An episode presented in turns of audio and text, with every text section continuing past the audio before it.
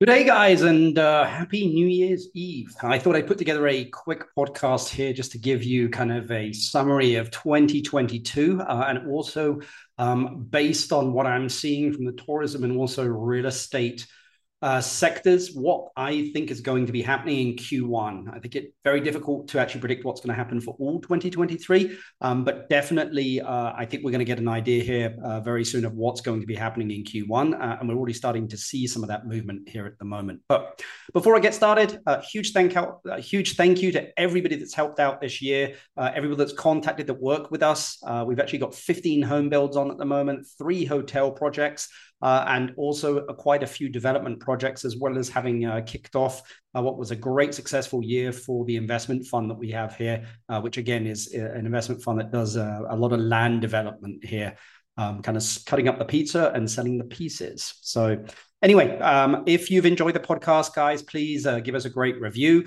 Uh, if anybody needs some help investing in Costa Rica, whatever that may be, uh, anything from buying land, developing homes, hotels, cabins, uh, rental units, etc. Um, you know, we help put you know kind of everything together from a real estate and tourism uh, perspective here. So.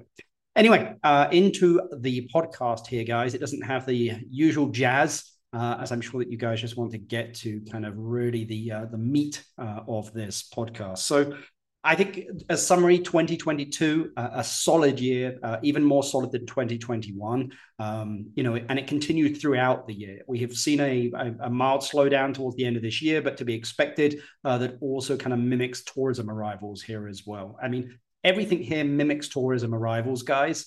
Um, and I think that's why looking forward to 2023, Q1 is really going to tell us what's happening in the real estate market.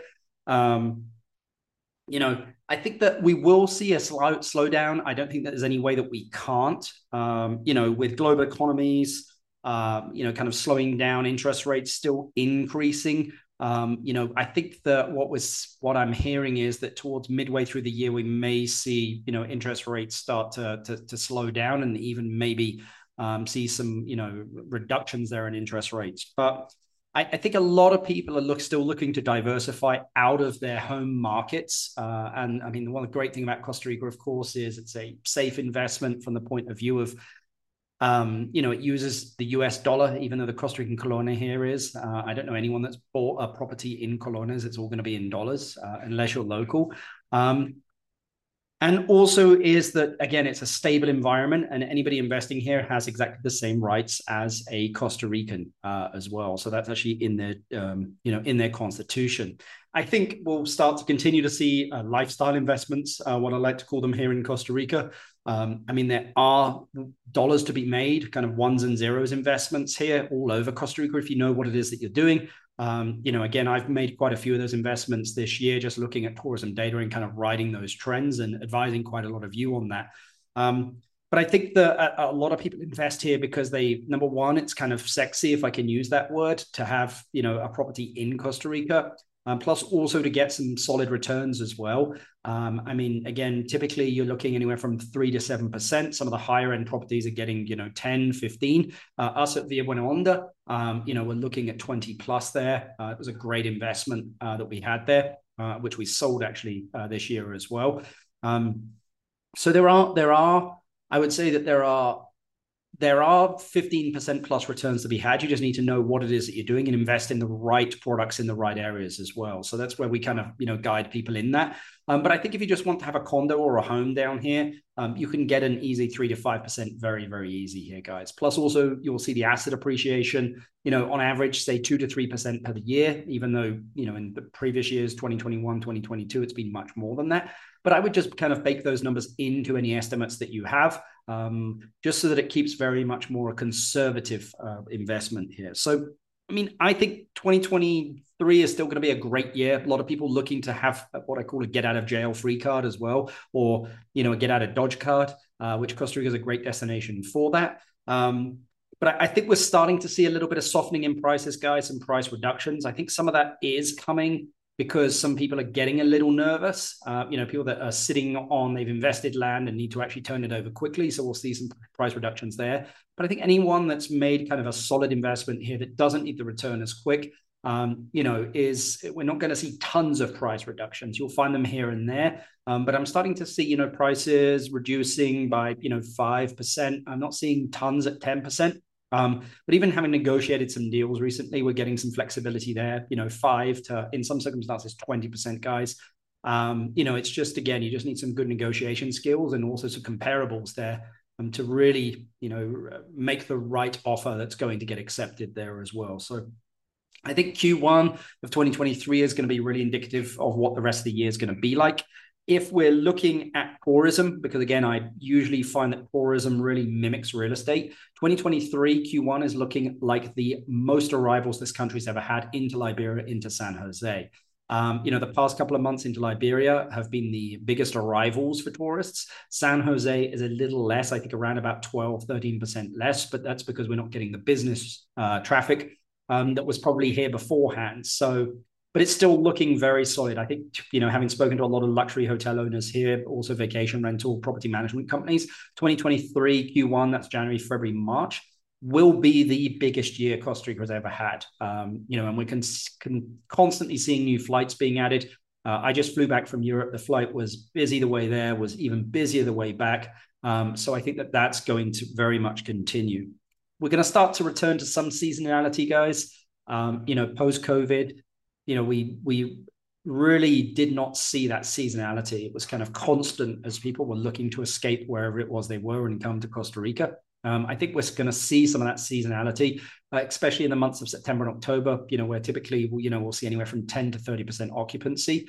Um, you know, in 2021, 2022, you know, those numbers have been up in the 50s, 60s, but I think we're about to see them kind of be cut in half here, guys.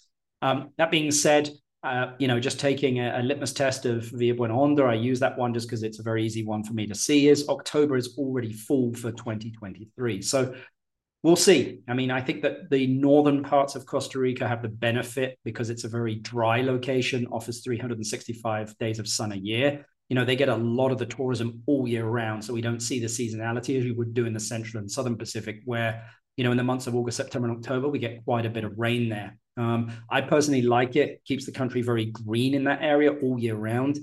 You know, I had someone complain the other day that it was raining in the rainforest. I said, could you repeat that for me? Um, and they said, yeah, it's raining too much in the rainforest. I said, well, that's what keeps it green. So, you know, Guanacaste this time of year is dusty, kind of tumbleweed, dry savannas.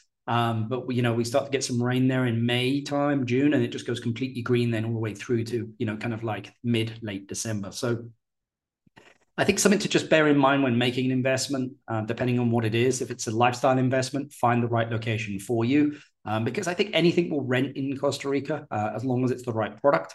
But if you're looking more, you know, heavy on the investment side, then look to, you know, kind of areas that already have demand.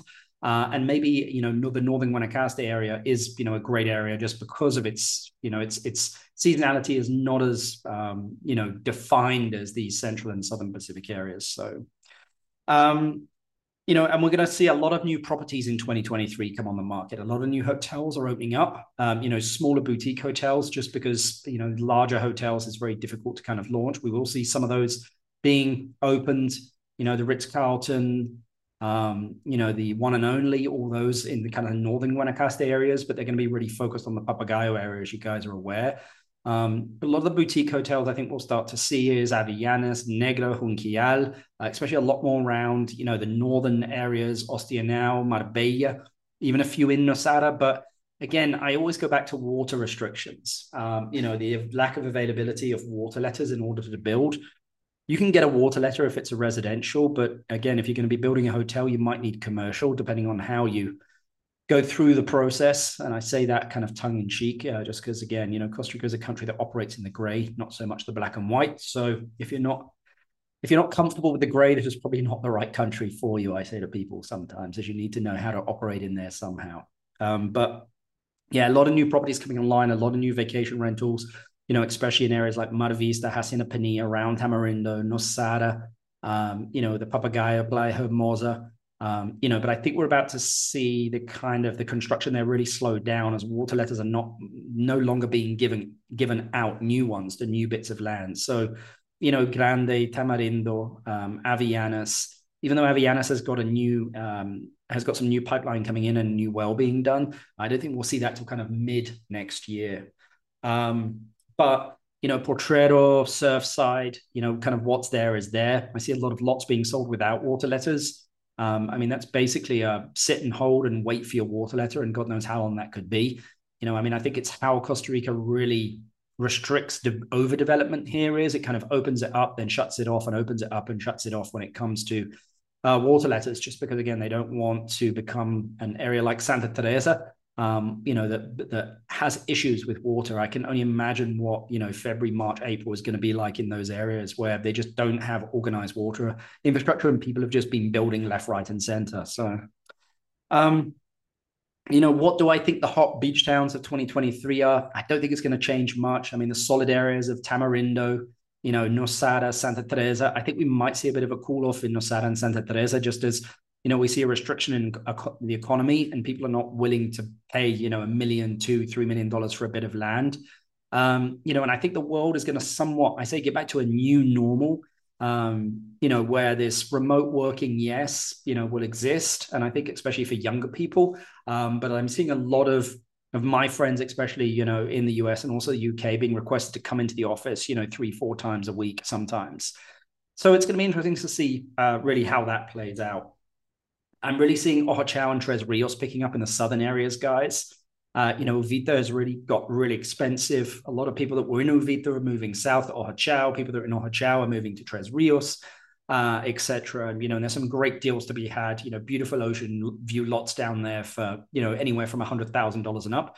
Whereas in Guanacaste, hundred thousand dollars doesn't really get you much. And you know, it's beautiful mountain, great food and restaurants. But I think we're about to continue to see that growth in Ojochal and also Tres Rios and also for people moving and living here as well, those areas. Um, so, you know, we'll see.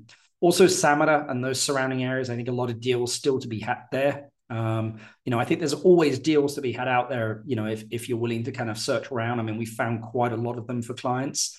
Um, you know, but I think that the areas of Potrero, you know, Surfside is going to see a bit of a slowdown. I'm seeing some softening in asking prices there you know i've seen some 5 10% reductions in house prices there. So we'll see what you know what eventually ends up. But i i think that again the water it's either going to do two things. You know if the demand is there in 2023 um, then i think it's going to drive up prices even higher as people are willing to pay you know this this you know premium for land with water letters or properties that are already existing um, that were built, just because nothing new is probably going to be, you know, go well, nothing, tons of new stuff is not going to be built just because they're not giving water letters out. So, you know, we could see that if the demand is still there in 2023, which I believe it is. So it's still going to kind of, you know, really push prices up. Um, but who can tell? Um, you know, I mean, I'm still seeing Grande prices driving up, Avellanas, Negra, you know, uh, prices continue to increase there and also in Tamarindo as well.